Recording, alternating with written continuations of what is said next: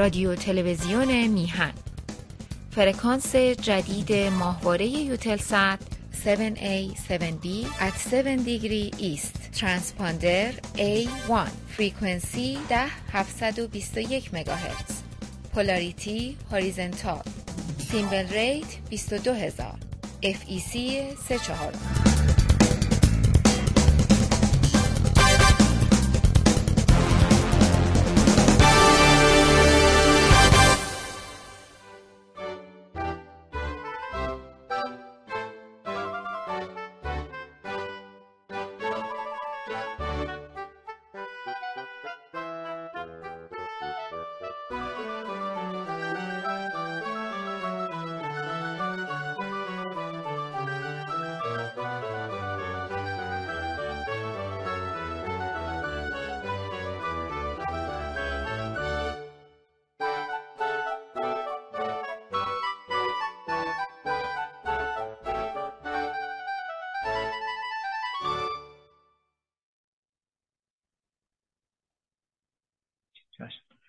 با سلام و درود خدمت همیهنان عزیز و سلام و درود و عرض تشکر و سپاس به همه خانم و آقای بهبانی عزیز که این افتخار رو من میدن که یک بار دیگه با شما همیهنان گرامی رو در رو صحبت کنم.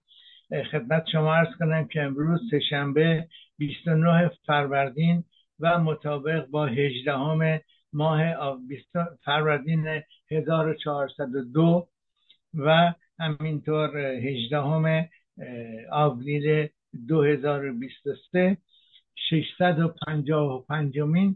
برنامه از 13مین سال سری برنامه‌های بهداشت عمومی را با شعار شروع برنامه که محبت را جهانی کنیم و محبت را از حیوانات بیاموزیم را به حضورتون تقدیم میکنم. همچنین It's a grand honor for moi qu'il y a une grande personnalité adorable et admirable.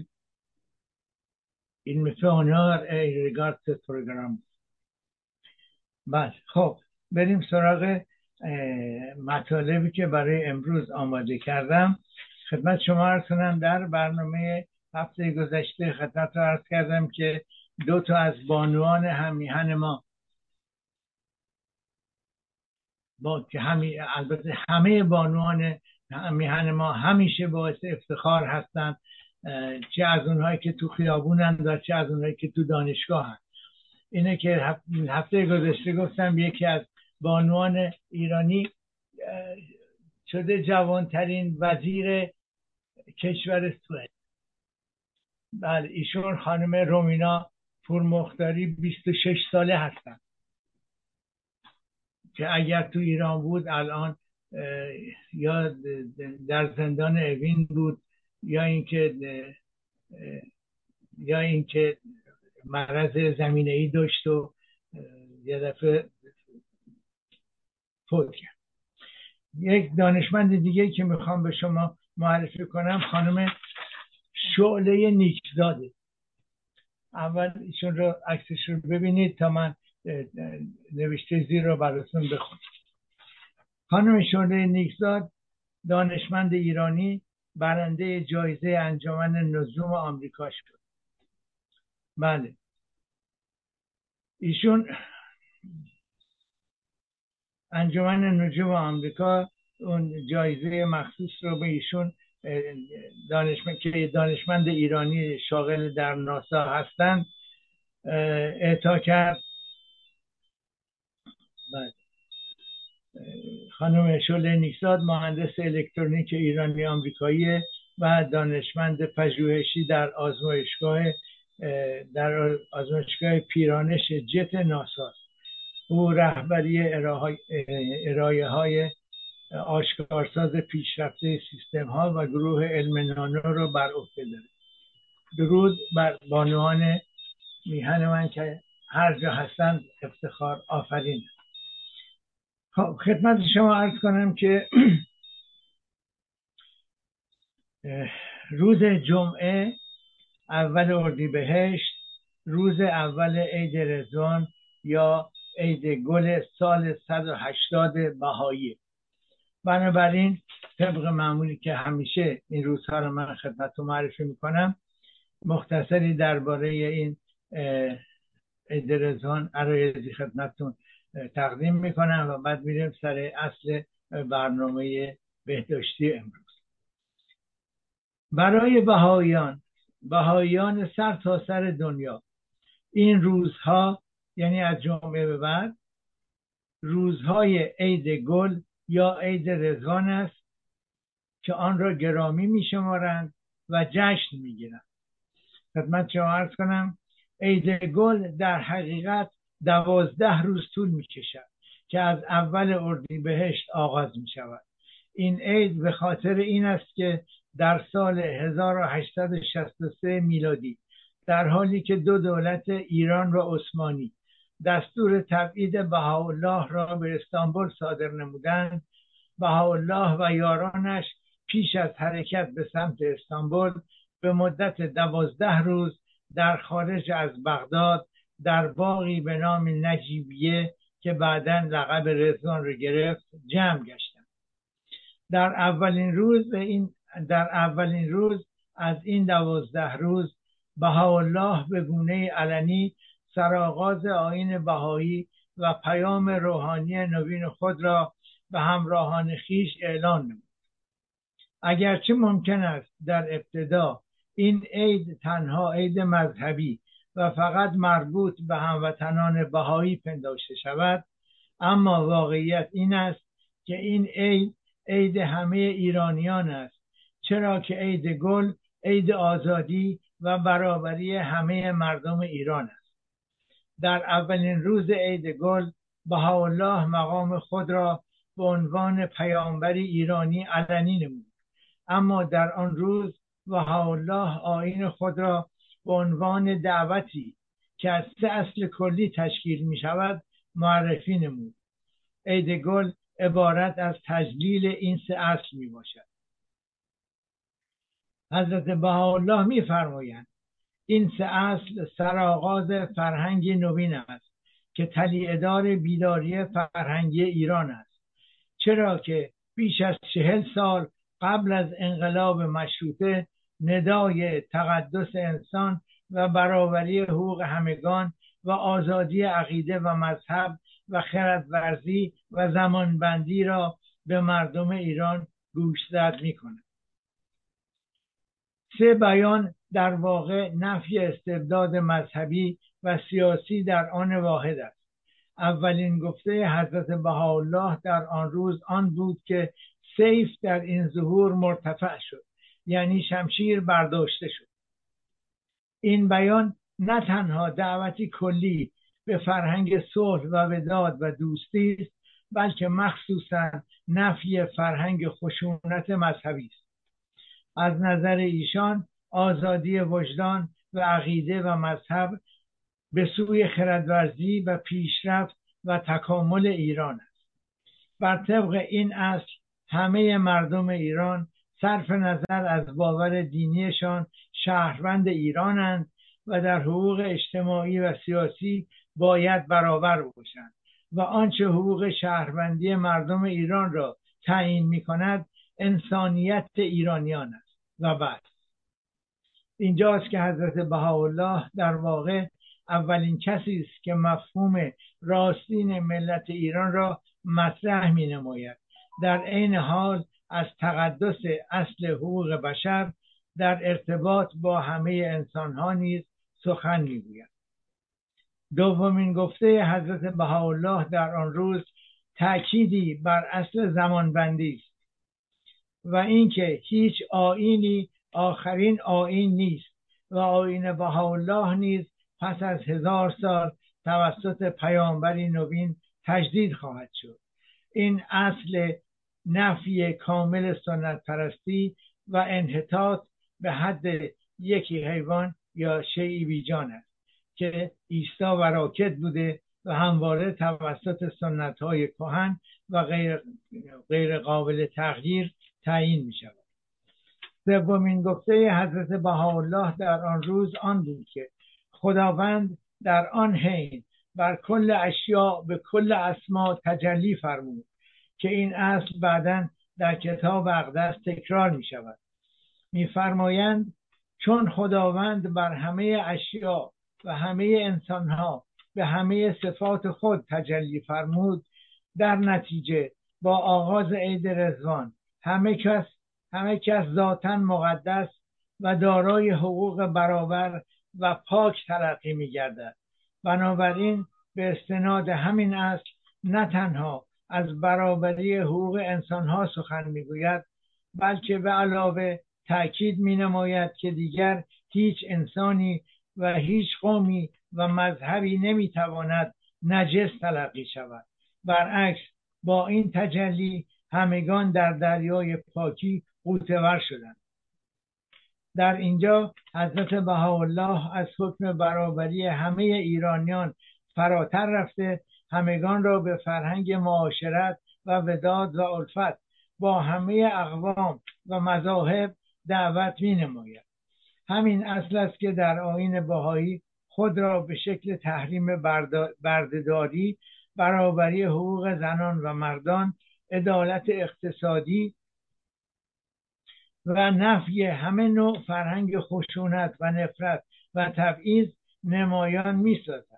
بنابراین عید گل در واقع عید تولد فرهنگ برابری و آزادی حقوق بشر در ایران نوین است. 40 و چند سال بعد از این رخداد بود که طرفداران مشروطه جلوه‌ای از این فرهنگ را به عنوان اصل مشروطیت مورد دفاع قرار دادند و این همان فرهنگی است که با اعلان اصل آزادی مذهب توسط کوروش کبیر آغاز می گردد و در عید گل به گونه گسترده و فراگیر توسط پیامبر ایرانی به ایران و جهان اعلان می گردد. در روز 9 از اعلان این سه اصل خانواده حضرت بهاءالله به ایشان ملحق می شوند و 3 روز پس از آن، یعنی در روز 12 رضوان، عید رضوان، حضرت بهاءالله و خانواده با همراهان خویش باغ رضوان را به قصد استانبول ترک می کنند و در نتیجه بهاییان در سر تا سر این 12 روز را گرامی داشته، روز 1 و 9 و 12 را به خصوص جشن می گیرند. خب خدمت شما عرض کنم که روز یکشنبه آینده هم روز بزرگ داشته شیخ بهایی. البته این شیخ بهایی هیچ ربطی با دیانت بهایی نداره و ایشون اسمشون شیخ بهایی شده برای اینکه اولین کسی بود که پیدا کرد که اسم اعظم خداوند بهاست. خب حالا بریم سر اصل مطلب بهداشتی. امروز درباره گاستروانتریت با شما صحبت میکنم، چون یه مشکلیه که اولا خیلی شایعه و مخصوصا در عرض 2-3 هفته گذشته نوع ویروسیش در اینجا زیاد دیده میشه، مخصوصا در کودکان، بچه ها. گاستروانتریت یک عفونت دستگاه گوارشه که در کودکان بسیار شایعه، اغلب منشأ ویروسی داره و عمدتاً از طریق دست‌های کثیف، آب و غذا منتقل میشه. حالا گاستروانتریت چی هست؟ همونطور که عرض کردم یک عفونت دستگاه گوارشه که باعث حالت تهوع، استفراغ، کرامپ شکمی و اسهال میشه. یه چیز رو یادم رفت بگم، باعث دل درد، همین کرامپا درد شدید هم همراهش هست. در بیشتر موارد این دلپیچه یا کرامپا کوتاه مدته، ولی میتونه 2-3 ساعت طول بکشه و روز بعدش هم باز 2-3 ساعت طول بکشه. کجا بودن؟ بله، علائم به سرعت ظاهر میشوند و معمولاً در عرض 1 تا 3 روز ناپدید می شوند. گاستروانتریت دلایل متعددی دارد. ویروس های مختلف وارد بدن می شوند. همینطور باکتری، یا میکرو ارگانیسم های دیگری مانند آمیبا، اینها میتونن باعث بیماری بشن. اینها عمدتاً توسط دست ها، آب، غذای آلوده وارد بدن میشن و مدت علائم یعنی سمپتوم ها بسته به علت اون متفاوته. گاستروانتریت ویروسی شایع ترین نوع، زیرا در بیش از 2/3 موارد بیماری باعث بیماری میشه، درگیر شخص رو درگیر بیماری میکنه. ویروس های درگیر: بسیاری از ویروس ها میتوانند باعث گاستروانتریت شوند. در بزرگسالان نوروویروس ها یا کالیسی ویروس ها به عنوان عواملی شناخته میشن که اغلب در شیوع اپیدمی گاستروانتریت ویروسی نقش دارد. شناخته شده ترین آنها ویروس نوروالک است که برای اولین بار در سال 1968 در مدرسه‌ای در نوروالک در ایالات متحده در طی یک اپیدمی گاستروانتریت شناسایی شد. در مورد روتاویروس ها، این نوع ویروسی که اغلب مسئول گاستروانتریت در کودکان خردساله که در بیش از نیمی از موارد باعث بیماری در بچه ها میشه. همچنین باکتری های درگیر در گاستروانتریت عبارتند از باکتری های مانند سالمونلا، کمپیلوباکتر، شیگلا و ایکولی. همینطور ویبریا، یرسینیا و کولستریدیوم دیفیسیل. اینها باعث آغاز بیماری میشن. انگل هایی که باعث بیماری میشن هم میتونن انگل هایی باشن مثل آمیب، ژیاردیا، کریپتوسپوریدیوم و بالاخره ارسال مسافرتی رو داریم که کسانی در حدود نیمی از توریست ها با بازدید کنندگانی که از بعضی کشورهای آسیا، یعنی میتونیم بگیم کشورهای آسیایی به استثنای سنگاپور در قاره آفریقا به جز آفریقای جنوبی در آمریکای مرکزی و جنوبی دیده میشه و ناشی از آب، مواد غذایی آلوده و اغلب توسط باکتری کمپیلوباکتر و شیگلا ایجاد میشه. بیماری 4 تا 14 روز پس از ورود باکتری رخ میده. معمولاً 1 تا 5 روز طول میکشه. تخمین زده میشه که از 5 مورد گاستروانتریت 1 مورد ناشی از مسمومیت غذایی باکتریایی است. ممکن است 3 مکانیزم در کار باشد. غذای آلوده به سم بعضی از باکتری ها مانند استافیلوکوک یا باسیلوس سرینس. قبل از مصرف مواد سمی در غذا تولید می کنند. این سم در برابر حرارت مقاومه. دوره کمون یعنی مخفی بودن بیماری 1 تا 6 ساعته.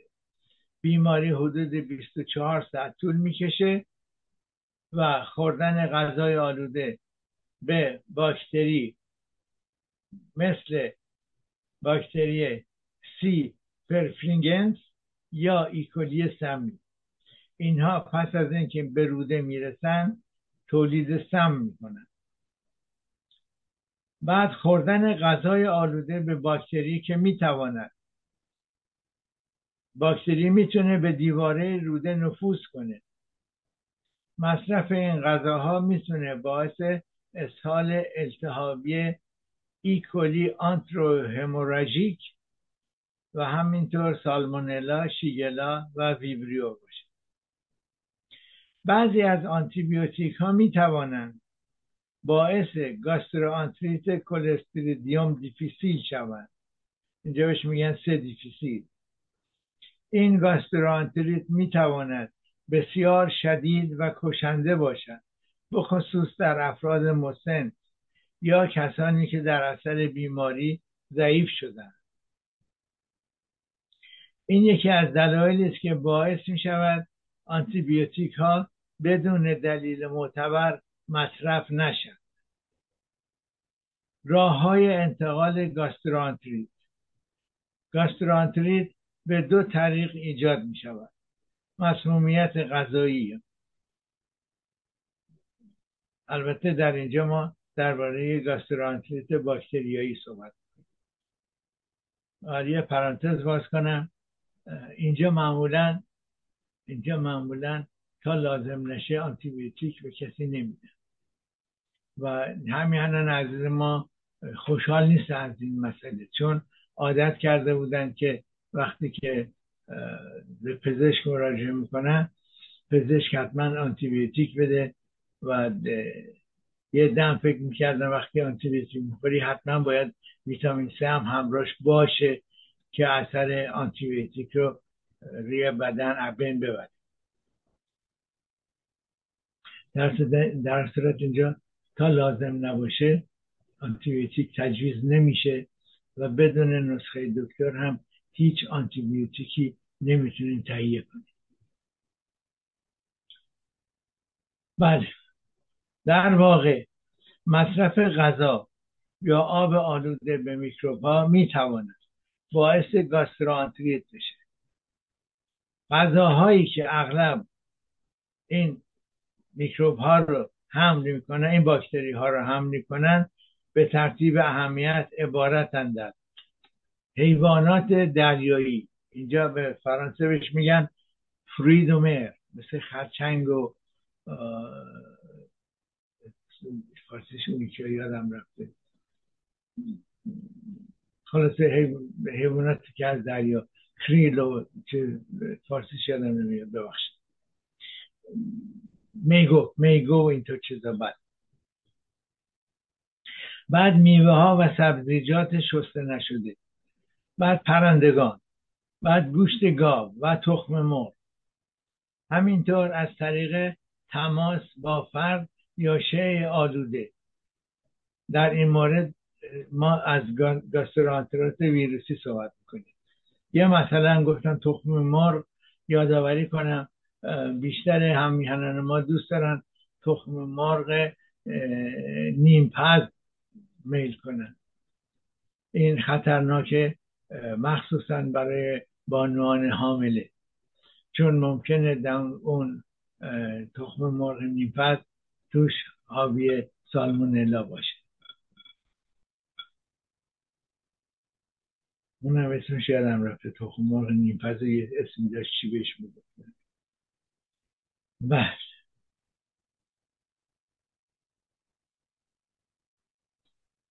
این مسیر به اصطلاح مسیر بهش میگن مسیر مدفوع دهانی، یعنی اگر پس از لمس یک فرد مصری یا اشیاء یا سطوح آلوده دستهای خود را در روی صورت قرار دهید یا بدون شستن کامل دستها غذا تهیه کنید، می توانید به این بیماری مبتلا شوید. فرد مبتلا از زمان شروع علائم تا 48 ساعت پس از ناپدید شدن سمپتوم ها مصری. فهرست غذاهایی که میتونن باعث مسمومیت غذایی بشن عبارتند از گوشت چرخ کرده گاو که خوب نپخته و آلوده به باکتریه. کدوم باکتری؟ باکتریای ایکولی. به این نوع مسمومیت بیماری همبرگر یا سندروم کباب هم میگن. و همینطور تخم مرغ آلوده به باکتری سالمونلا و سبزیجات برگ سبز آلوده به باکتری ایکولی. آب یا غذای آلوده به ویروس نوروالک. میوه‌های آلوده به باکتری ایکولی آنتروتوکسیژن در کشورهایی که شرایط بهداشتی اون ضعیفه. قارچ‌های سمی، رعایت بهداشت در زنجیره غذایی، اقدامات بهداشتی و بازرسی‌های انجام شده توسط صنایع کشاورزی و غذایی امکان از بین بردن بخش زیادی از میکروب‌هایی که ممکن است در زنجیره غذایی وجود داشته باشد را ممکن می‌سازد. ولی خدمت رو عرض کنم که در همین کانادا و در همین استان ما هم بارها شده که یک سری از محصولات غذایی مارک مهم اعلام شده نخورید و جمع‌آوری شده، چون یا یکی دستش کثیف بوده یا یکی به یک نحوی باکتری وارد زنجیره غذایی شده. پس همینان عزیز من، تخم مرغ رو خوب بپزید، گوشت ها رو خوب بپزید. من خب هم گیاهخوارم و هم به هیچ وجه حتی سوشی گیاهی هم نمیخورم، هیچ چیز خام نمیخورم. هیچ چیز خام نمیخورم دروغه، چرا؟ میوه خام میخورم. ولی ما هم تمام هر نوع میوه و سبزی که میخریم اولا یک کمی مایع ظرفی توی سینک میریزیم و اینا رو میذاریم یه مدت در اون آب بمونه، به دلیل اینکه بیشتر میوه ها سم‌پاشی شده هستند و این سم ها محلول در آب هستند. یعنی اگر این میوه ها رو بذارید یک مدتی، چند ساعتی، بسته به اینکه اگر شب تو آب بذارید تا صبح خیلی بهتر، و بعد به خوبی شسته بشه که اون سمومی که روی پوست میوه هست شسته بشه.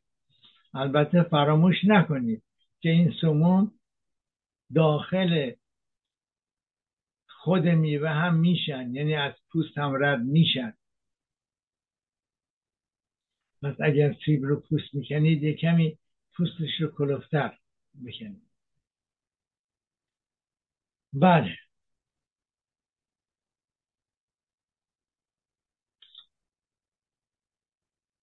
مصرف کننده نیز حلقه بسیار مهمی در زنجیره است، زیرا مراحل تهیه و پخت غذا نیز به از بین بردن میکروب ها کمک می کند. به عنوان مثال، انجماد مجدد غذای یخزده. خب ما یه غذای رو میپذیم، یخ میزنه، بعد مثلا میخوایم اینو بخوریم، همه چیز میخوریم، یه مقدارش میمونه، اون مقداری که مونده رو نباید بذاریم دوباره یخ بزنیم. یا شکستن زنجیره سرد در یکی از مراحل دیگر، مثل این که همون مثلا گوشت یخزده رو صبح میذاریم تو آشپزخونه که مثلا بعد از ظهر باش غذا بپزیم. تو این مدتی که یخش آب میشه میکروب ها فعالیتشون زیاد میشه، یخش که آب شده رفته اونجا میکروب ها فعال میشه. بله، میتواند باعث رشد میکروارگانیسم های مضر بشه. شیوع گاستروانتریت.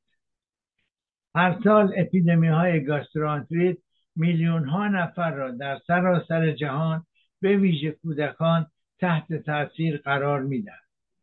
در کانادا مانند اروپا یا ایالات متحده گاستروانتریت ویروسی در طول زمستان تجدید حیات میکند. نوروویروس باعث اکثر شیوع گاستروانتریت در تمام سنین میشه. حالا گفتم زمستان، اینجا اول بهار ما هم دست کمی از زمستان نداره درباره ایجاد این بیماری. بله، نوروویروس باعث اکثر شیوع گاستریت در تمام سنین می شود، باعث استفراغ شدید میشه و از 12 تا 60 ساعت طول می کشه.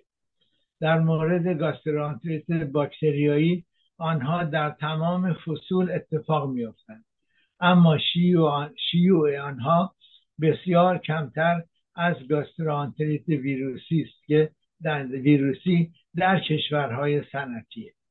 چندین مطالعه انجام شده در کانادا نشان داده که به طور متوسط کانادایی‌ها، هر شخص کانادایی از 1.3 مورد گاستروانتریت در سال رنج میبره. بر اساس مطالعات تخمین زده میشه که از هر 200 کودک زیر 5 سال 1 کودک و از هر 60 کودک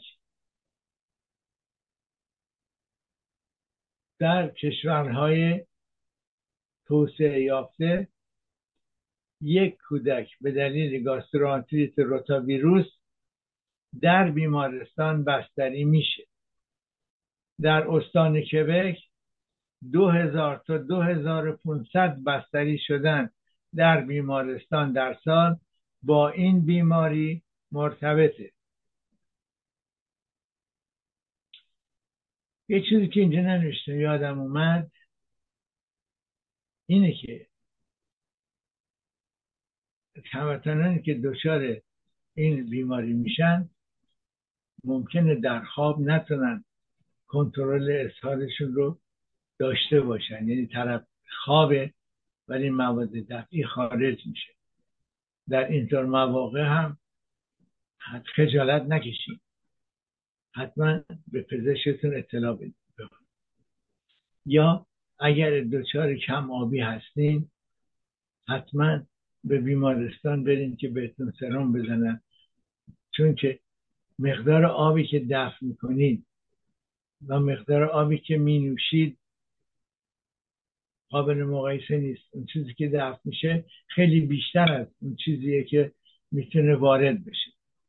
بنابراین وصل سرم در بعضی مواقع واقعا لازم.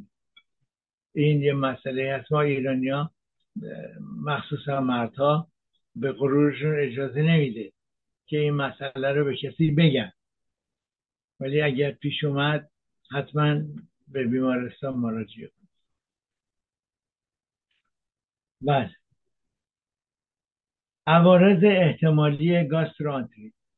اگرچه در کشورهای سنتی به طور کلی بی‌ضرر است، اما گاستروانتریت اغلب در چندین منطقه از جهان کشنده است و 1.5 تا 2.5 میلیون مرگ در سال در نتیجه اسهال حاد ثبت می شود. به ویژه روتاویروس شدید است و اغلب باعث کم آبی بدن میشه. این بیماری به ویژه کودکان خردسال رو تحت تاثیر قرار میده و باعث مرگ 500,000 نفر در سال در سراسر جهان میشه. خدمت شما عرض کنم که من بارها گفتم 20 سال آفریقا کار کردم و حدود 35 سال پیش خب یک برنامه هایی ما داشتیم که به مردم یاد میدادیم که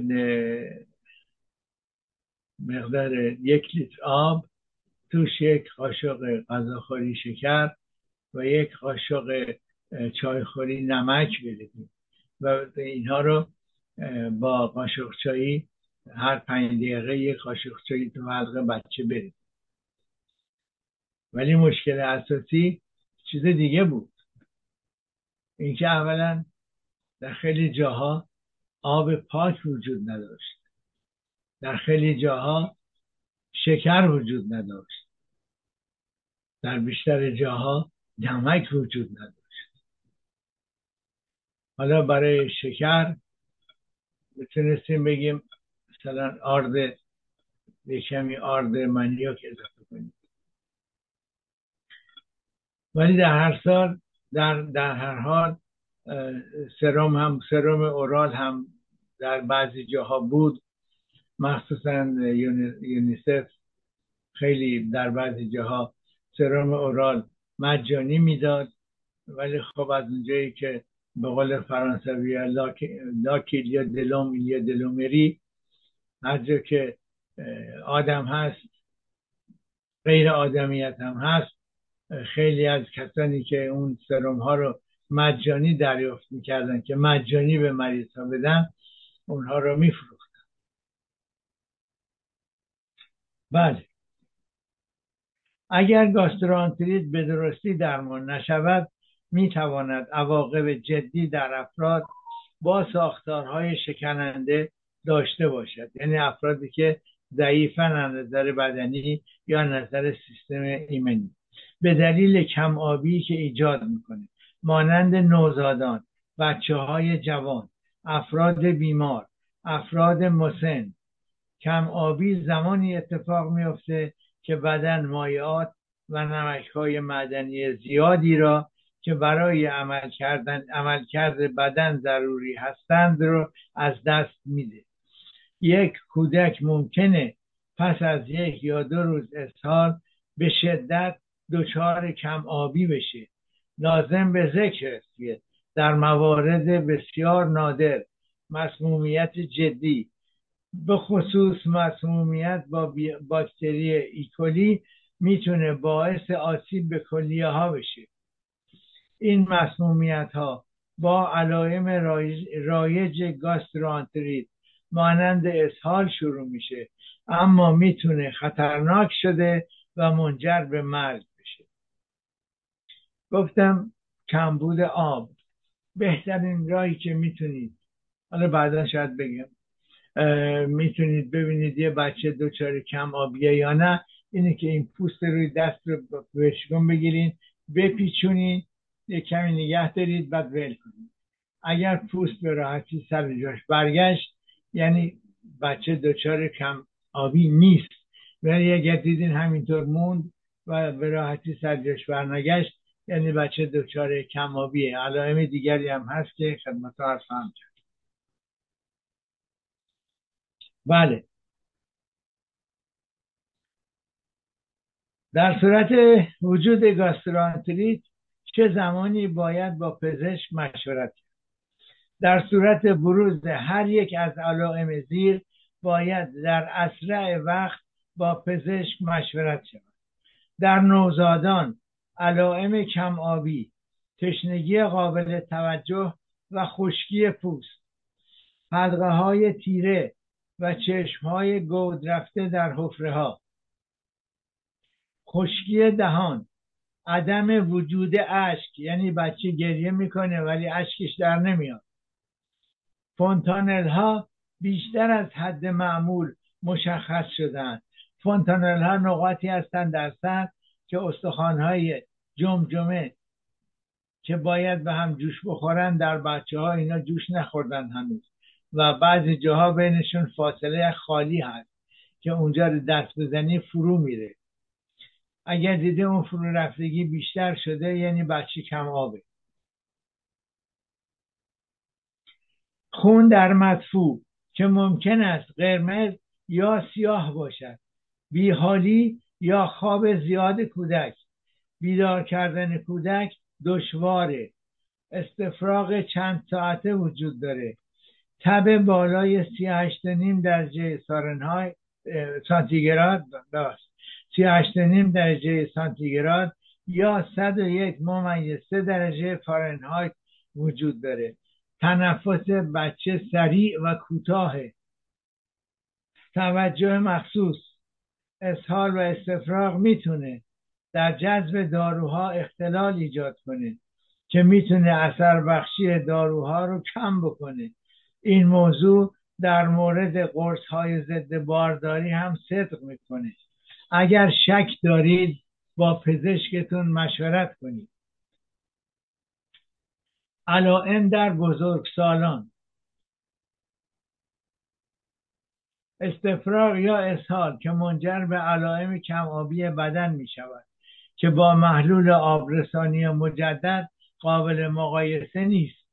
ناتوانی در دفع ادرار بیش از 12 ساعت، استفراغ خون، وجود خون در مدفوع، درد شدید شکمی که بیش از 2 ساعت طول می کشد، تب 40 درجه سانتیگراد یا 104 درجه فارنهایت یا بالاتر. در بزرگسالان سالم علائم گاستروانتریت معمولاً 1 تا 3 روز طول میکشه. به طور استثنایی اونها میتونن تا 7 روز باقی بمونن. شدت علائم بسته به علت بیماری متفاوته. گاستروانتریت باکتریایی جدیتر از گاستروانتریت ویروسیه. حالا سمپتوم ها و علائم گاستروانتریت چی هست؟ سمپتوم های گاستروانتریت عبارتند از دست دادن اشتها، کرمپ شکم یعنی همراه با درد، بعضی وقتا درد شدید، حالت تهوع و استفراغ که به طور ناگهانی ظاهر می شود، اسهال بسیار آبکی و مکرر، تب خفیف 38 درجه سانتیگراد یا 101 درجه فارنهایت، سردرد و خستگی. حالا علائم کم آبی بدن رو بشناسید. علائم کم آبی مربوط به گاستروانتریت عبارتند از خشکی دهان و پوست، احساس کمتر برای ادرار کردن، ادرار تیره تر از حد معمول، تحریک پذیری، کرمپ شکمی، کاهش وزن و اشتها، یک ضعف عمومی، چشمهای گود رفته و بالاخره حالت شوک و غش کردن. برخی افراد در معرض خطر بیشتری برای ابتلا به گاستروانتریت هستند. همچنین عوامل خطر خاصی باعث بروز این بیماری می شوند. حالا چه کسانی در معرض خطر هستند؟ افراد در معرض خطر گاستروانتریت عبارتند از کودکان خردسال، مخصوصاً از 6 ماه تا 3 سال، بخصوص آنهایی که به دلیل تماس‌های متعدد به مهد کودک یا کودکستان می‌روند. من اینجا از کلمه مهد کودک استفاده کردم، فرانسه بهش میگن کرش، یعنی جایی که پدر مادره که هر دو کار میکنن بچه ها رو از 6 ماهگی میذارن اونجا.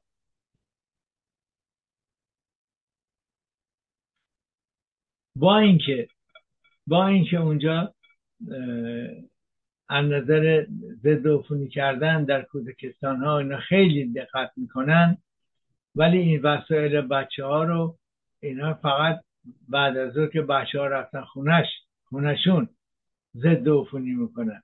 در طی روز یک کودکی که مریضه یا دستاش آلوده است با اعصاب بازی میکنه، میده دست اون یکی، معمولا بچه ها با هم بازی میکنن، دست هم دیگه میمالن، خلاصه چیزا زیاده. اینجا معمولا وقتی بچه رو سال اول میذارن کودکستان میگن هر دو پزشکش میگه 2 هفته دیگه میبینم، یعنی در 2 هفته دیگه باز دوباره بچه به یک بیماری ویروسی، من بیشتر ویروسی و کمتر باکتریایی آلوده میشه، با وجود اینکه واکسن های مرتب زده میشه و همه واکسن ها مجانیه. بعد برای کسانی که نمیتونن از خونه یا خونه سالمندان بیرون برن، پرستار میاد در منزلشون و بهشون واکسن میزنه. بله، تکرار میکنم دوباره این قسمت رو، مخصوصا کودکان خردسال از 6 ماه تا 3 سال، به ویژه آنهایی که به دلیل تماس‌های متعدد به مهد کودک یا کودکستان میروند. آنها به ویژه در معرض خطر هستند، زیرا اولا سیستم ایمنی بدن اونها نابالغه و ثانیا همه چیز رو در دهان خود میگذارند. در کشورهای صنعتی به طور متوسط یک کودک زیر 5 سال 2.2 بار در سال از اسهال رنج میبره. بنابراین کارکنان مهد کودک نیز بیشتر در معرض خطر هستند. بعد سالمندان، به ویژه کسانی که در خانه سالمندان زندگی میکنند. سیستم ایمنی آنها با افزایش سن ضعیف می شود. افرادی که در محیط های بسته مانند بیمارستان ها، هواپیماها، کشتی های تفریحی، کمپ های تعطیلات و غیره زندگی یا کار می کنند، اینها هم بیشتر در معرض خطر هستند و نیمی از آنها ممکن است در هنگام شیوع یک بیماری همگیر به گاستروانتریت مبتلا بشن. افرادی که به آمریکای لاتین، آفریقا و آسیا سفر می کنند و همینطور افراد دارای سیستم ایمنی ضعیف شده توسط یک بیماری یا داروهای سرکوب کننده سیستم ایمنی مانند داروهای ضد رد برای بیماران پیوند شده و همینطور داروهای ضد آرتریت، کورتیزون یا آنتیبیوتیک های قوی که فلور روده را نامتعادل می کنند. عوامل خطر گاستروانتریت: هنگامی که اقدامات اولیه بهداشتی رعایت نشود، خطر ابتلا به گاستروانتریت بیشتر وجود دارد. برای جلوگیری از ابتلا به گاستروانتریت تعدادی از اقدامات پیشگیرانه وجود داره که خدمتتون عرض میکنم. این برای جلوگیری از شروع بیماری یا برای جلوگیری از خطر عوارض. اقدامات پیشگیرانه اساسی: از آلودگی فرد به فرد جلوگیری کنید و برای جلوگیری از آلودگی فرد به فرد نکاتی وجود داره که خدمتتون عرض میکنم که باید رعایت بشه. دستهای خود و فرزندانتان را به طور مرتب با آب و صابون بشورید. خوشبختانه بعد از این کرونا ویروس اینجا محلولهای ضد عفونی کننده حامل الکل هست، حداقل 70% الکل داره، در ظرفهای کوچیک که میتونه در جیب کودک، در کیف کودک، در جیب بزرگسال، در اتومبیلتون داشته باشید و در صورت لزوم بلا فاصله دست‌ها رو ضد عفونی کنید. بله، دست‌ها رو باید مرتب شسته بشه، بخصوص قبل از غذا خوردن، قبل از تهیه غذا، بعد از رفتن به توالت و پس از تعویض پوشک بچه‌ها. اینجا بیشتر دوستان از کلمه پمپر استفاده می‌کنن تا پوشک، ولی ما 50 سال پیش میگفتیم پوشک. لباسهای آلوده به ارسال یا استفراغ باید کاملا شسته بشن. هر شی آلوده به ارسال یا استفراغ رو با آب ژاول یا تمیز کننده های ژاولدار تمیز کنید، به خصوص توالت و سینک. ظروف غذا که فردی که مبتلا به گاستروانتریت است با ظروف غذای دیگه نباید قاطی بشه. عدم استفاده از حوله حمام. مسواک‌ها رو جداگونه نگهداری کنید. من اینجا دیدم ظرفایی هستن که لیوان چند تا سوراخ داره، 3-4 تا مسواک توش میندازن. اگه کسی دچار بیماری مسواکش رو تو نذارید، ویروس میره به اونجا هم آلودتون میکنه. بله، تا حد امکان از تماس مستقیم با فردی که گاستروانتریت دارد خودداری کنید. از مسمومیت غذایی جلوگیری کنید. برای جلوگیری از مسمومیت غذایی باید غذاها به طور کامل پخته بشه، مخصوصاً گوشت قرمز، مرغ و تخم مرغ. بقیه غذا که مونده 2 ساعت پس از پختن در یخچال بذارید. میوه ها و سبزیجاتی که تازه مصرف می شوند رو با آب لوله کشی تمیز بشورید. حالا ما عرض کردم یک کمی هم صابون ظرفی اضافه کنید و بذارید تو آب، اونه بهتره. یک چیزایی هم اینجا هست میفروشن برای تمیز کردن میوه و سبزی، یه چیز دولوکسیه بیشتر.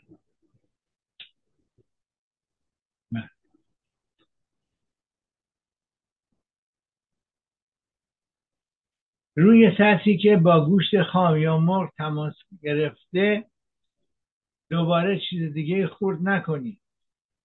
از یک تخته برای برش گوشت خام و یک تخته دیگه برای برش و ریز کردن سبزیجات استفاده کنید. از همون دوباره استفاده نکنید. ظروف آشپزخانه را پس از استفاده به طور کامل تمیز کنید. ترجیحاً لبنیات پاستوریزه مصرف کنید. پاستوریزاسیون میکروب‌ها رو با گرما از بین میبره. اطمینان حاصل کنید. من وقت کمه. اطمینان حاصل کنید که دمای یخچال از 4 درجه سانتیگراد تجاوز نمیکنه. هنگام سفر به کشوری که شرایط بهداشتی آن ضعیفه، آب، نوشابه و آبجوی بسته‌بندی شده را ترجیح بدید. با کمی دقت بیشتر چای و قهوه تهیه شده با آب جوشیده را ترجیح دهید. از سبزیجات خام و میوه‌های بدون پوست خودداری کنید. اگر قصد دارید به کشوری سفر کنید که این بیماری در آن شیوع دارد، واکسن تب حصبه بزنید. به تب حصبه و وبا که هر دو با خوردن آب یا غذای آلوده مریض میشین مبتلا نشین. پیشگیری از گاستروانتریت در کودکان خردسال. عفونت روتاویروس عملا اجتناب ناپذیره، بخصوص اگر کودک تحت مراقبت اجتماعی باشه، یعنی در کودکستان باشه. بنابراین تا سن 5 سالگی بیش از 95% کودکان حداقل یک بار به این ویروس مبتلا میشن. با این حال از سال 2006 واکسنی علیه گاستروانتریت روتاویروس وجود داره که باید از سن 6 هفتگی به نوزادان داده بشه. واکسیناسیون شامل 2 تا 3 دوزه که به طور خوراکی و به فاصله حداقل 1 ماه بین دوزها تجویز میشه. با پزشکتون مشورت کنید. اقدامات برای جلوگیری از عوارض بیماری.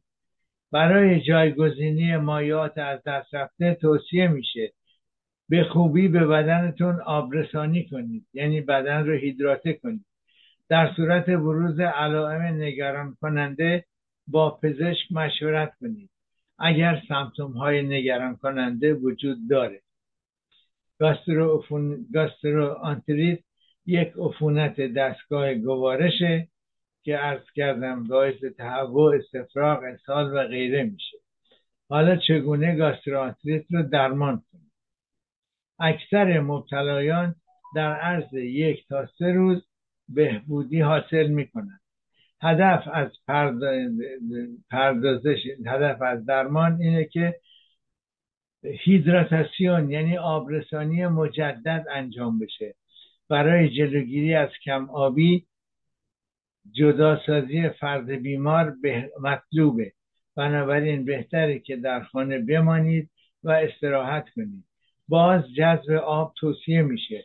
در صورت بروز استفراغ چند ساعت پس از آن قطع آن چند ساعت صبر کنید و پس از آن به نوشیدن یا خوردن ادامه بدید تا دستگاه گوارش بهبودی پیدا کنه.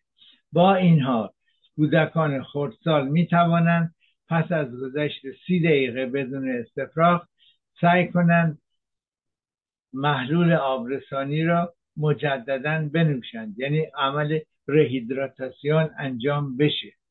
با جرعه های کوچک آب یا محلول‌های آبرسانی، محلول‌های رهیدراتاسیون که در داروخانه‌ها پیدا میشه بهش میگن گاسترولیت، از اون استفاده کنید. خودتون هم میتونین درست کنین که کمتر توصیه میشه خودتون درست کنید، ولی اگر امکانی وجود نداشت خودتون حتما درست کنید. بله. از مصرف بیش از حدش یک دفعه خودداری کنید. هر 10 دقیقه یک قاشق غذاخوری به بچه داده بشه یا به بچه کوچیک با قاشق چایخوری، آدمای بزرگ قاشق غذاخوری. به تدریج میزانش رو اضافه کنید. اگر استفاق دوباره از شروع شد 30 دقیقه صبر کنید و بعد دوباره سعی کنید مقدار آب یا اون محلول رهیدراتاسیون را دوباره به بچه یا به خودتون یا به مریض بدید. همچنین توصیه میشه از مصرف الکل اجتناب بشه که باعث کم آبی و تحریک سیستم گوارشی میشه. از نوشیدن چندین لیوان نوشابه‌های شیرین در روز بخصوص کلاها خودداری کنید. مقدار قند بالای اونها میتونه اسهال رو بدتر کنه. همینطور از مصرف آب پرتقال، آب میوه‌های شیرین خودداری کنید. خیلی دقت کنید اگه خودتون محلول رو درست کنید میزان نمکش رو زیادی نریزید، چون اگر میزان نمک زیادی بشه مخصوصا در بچه‌ها خودش باعث مشکلات دیگری میشه، باعث عوارض دیگری میشه. بنابراین همینه که کارشناسان پیشنهاد میکنن که در کودکان مخصوصا از گاسترولیت یا پیدیالیت که محلولات تجارتی هستن استفاده کنید. از نوشیدنی های گازدار شیرین حتی اگه گازش هم از دست داده مصرف نکنید. آبرسانی به نوزاد توصیه میشه به طور مکرر محلول های آبرسانی الکترولیت دار رو به بچه بدین. جرعه های کوچک با قاشق کوچک بسته به سن بچه، قاشق چایخوری یا غذاخوری از 5 تا 15 میلی لیتر در هر بار به بچه بدین. بچه های 6 ماه تا کمتر از 2 سال، ببخشید بچه های از 0 تا 6 ماهگی باید 30 تا 90 میلی لیتر در ساعت از این محلول گاسترولیت یا پیدیالیت دریافت بکنه. برای کودکان از 6 ماه تا کمتر از 2 سال از 90 تا 120 میلی لیتر در ساعت و برای کودکان 2 ساله به بالا 125 تا 250 میلی لیتر در ساعت باید داده بشه. اگر کودک دوباره شروع به استفراغ کرد 30 تا 60 دقیقه صبر کنید و بعد دوباره از ابتدا شروع کنید، هر بار بین 5 تا 15 میلی لیتر. وقتمون داره تمام میشه. خب از خیلی چیزا باید بگذاریم. خیلی به طور خلاصه میگیم که در صورتی که چه موقعی باید بخوریم، چی بخوریم، چی نخوریم، بهتر از مصرف غذاهایی که باعث تشدید کرامپ شکمی میشه و اسهال میشه خودداری کنیم، مثل محصولات لبنی، آب مرکبات، گوشت، غذاهای تند، شیرینی‌ها و غذاهای پرچربی، غذاهای سرخ شده، غذای حاوی آرد گندم، نان کامل، پاستا، پیتزا و غیره، و همینطور ذرت و نونای سبوسدار و همینطور میوه هایی که سرشار از فیبر هستند. میوه ها نباید مورد استفاده قرار بگیره به استثنای موز رو به همه بچه ها هم میتونیم بدیم. خب وقتمون تمام شد. اینم خدمت عرض کنم که از پروبیوتیک ها مرتب استفاده کنید. پروبیوتیک ها میکروب هایی هستن که در روده زندگی میکنن. وقت تموم شد. برنامه رو با شعار پایان برنامه که به قول شاعر تنتان نیازمند به ناز طبیبان مباد به پایان میبریم. اگر مایل بودین درباره مسئله خاصی صحبت کنم ایمیل بزنید، در خدمتتون هستم. تا برنامه و برنامه‌های آینده شما رو به خدا میسپارم. با درود و بزرگ